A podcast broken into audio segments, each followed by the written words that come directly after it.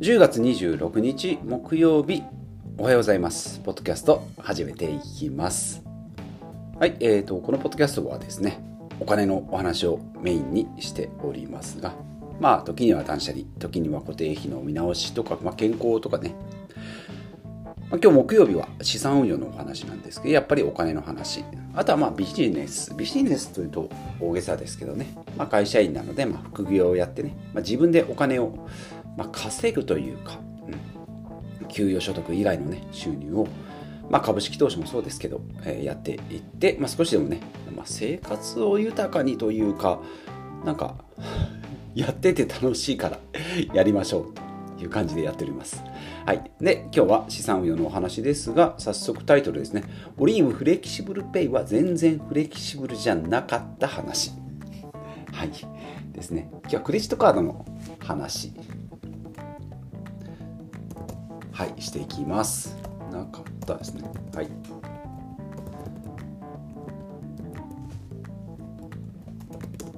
はい、で、今日が、今週はずっとクレジットカードをね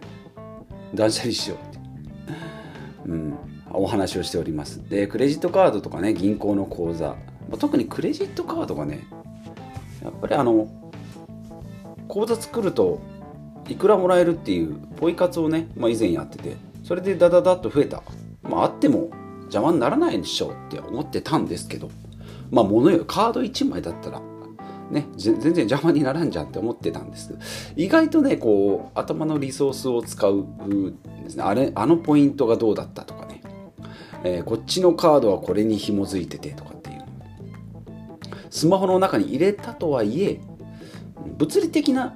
邪魔ではないけど、頭のこう容量をね結構食うなと。キャッシュレスの時も一時期ありましたけどね、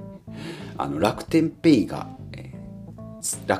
イも使おうと思ったり、メルカリの売ったお金のメルペイを使ってみたりで、メインはペイペイですとか、時には D 払いの D ポイントも使いましょう、楽天ポイントもあって、ポンタもあって、スイカもあってみたいなねもうこれもね、キャッシュレス地獄も落ちました。キャッシュレスはもう2個頑張っても3個ぐらいに抑えないといけないってことで、スイカなんかはね、東京とか行った時に使うようで、置いてるで、普段はペイペイで、メル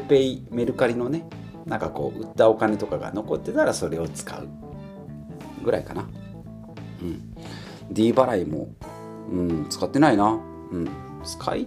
使いたい時だけ使ってる。メインは2つ、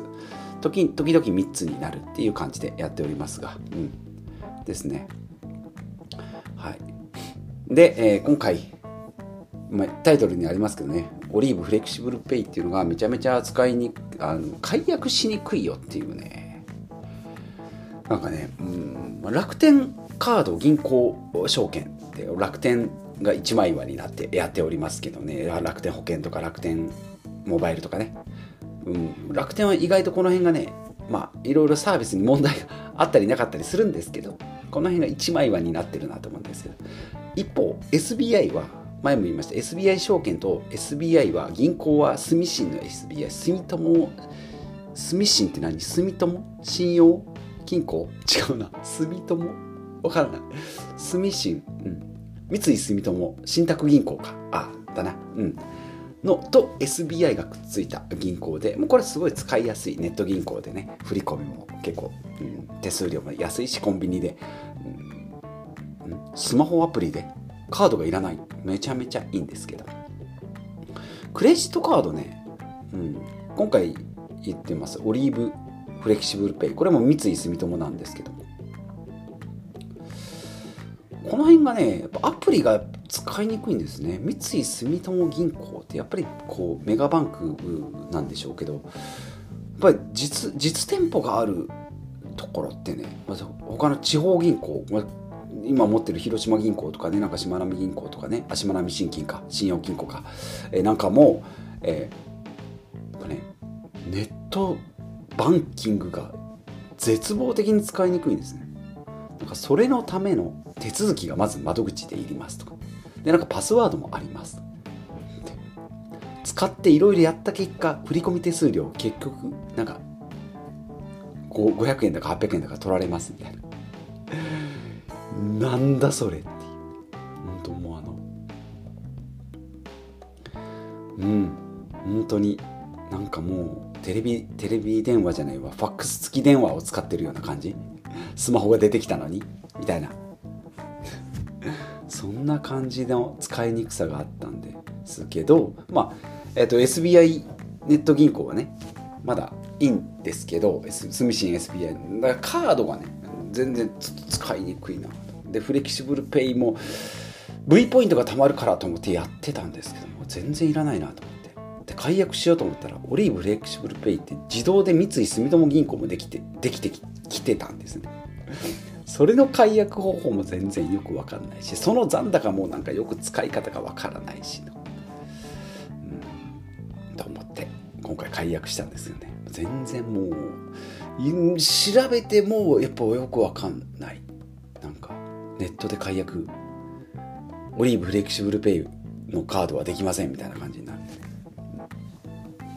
まあ、そんなことをぼやいてもしょうがないんですけど、まあ、今回は知ってる方は知ってると思うんですけど、クレジットカードのね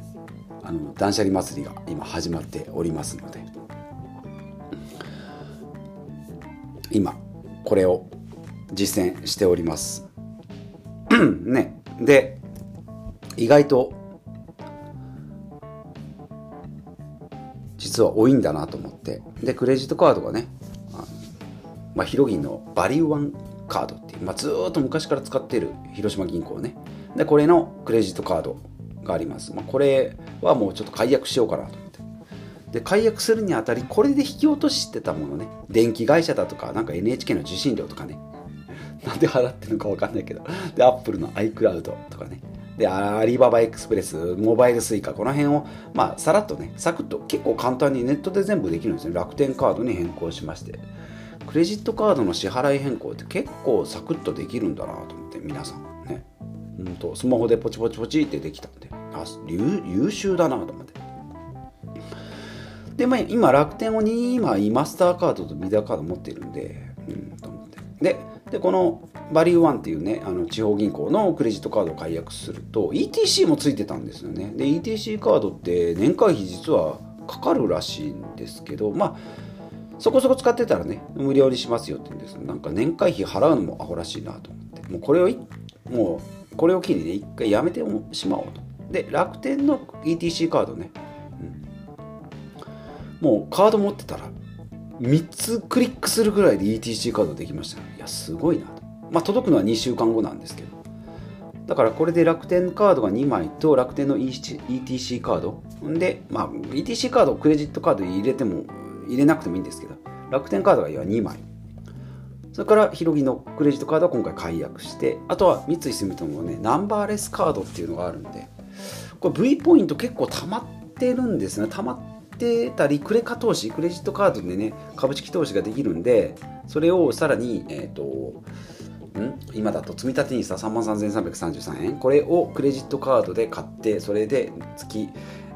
なんか300円だかなんだかたまったやつをまた株式投資をするって言って、それで利回りが上がるなと思ってやってたんですけど、V ポイントも正直ちょっと使い切るタイミングが難しいなと思って、2、3年消費期限があるんでねいいんですけど、 V ポイントも正直ちょっと使いにくいなと思って、この三井住友のナンバーレスカードももうちょっと一緒に解約してやろうかなと思って、実際使ってるのは楽天だけなんで、本当三井住友のこのナンバーレスカードは積み立て投資だけなんですよね使ってるの。いやもう勝手に貯まるからいいじゃんって思うんです、月300円分ぐらい、年間3,600円、まあね株式投資の利回りと足したら利回り上がるじゃんって、これ管理するコストがね、V ポイントは今いくら貯まったとかいくら使おうとかいつまでに使おうとかって考えるのはねこれだけのためでしょう。だからこれがね今回このクレジットカードをスリムにする目的の一つで、この考えちゃダメっていうね頭の容量をこれで食っちゃダメなんだって思うと、これやっぱ解約なんだろうなと。だからクレジットカードも楽天を2枚でね、2枚に分けてる理由は個人と事業用でマスターカードとビザカードって、まあ、せめて 2ブランドぐらいはあった方がいいかなと思って、うん、だからクレジットカードこれで2枚にならんかな。で ETC カードも入れても3枚、うん、これで一番シンプルになるんじゃないかなと。まあもともとは9枚8枚あったのか9枚か。 PayPay カードと信用金庫のカードとオリーブフレキシブルペイ、ね、今解約しておりますが、三井住友のナンバーレスのオーナーズカードという事業主用と、あと1個ある普通の個人用ね。で9枚あったのを今回5枚4枚か9枚を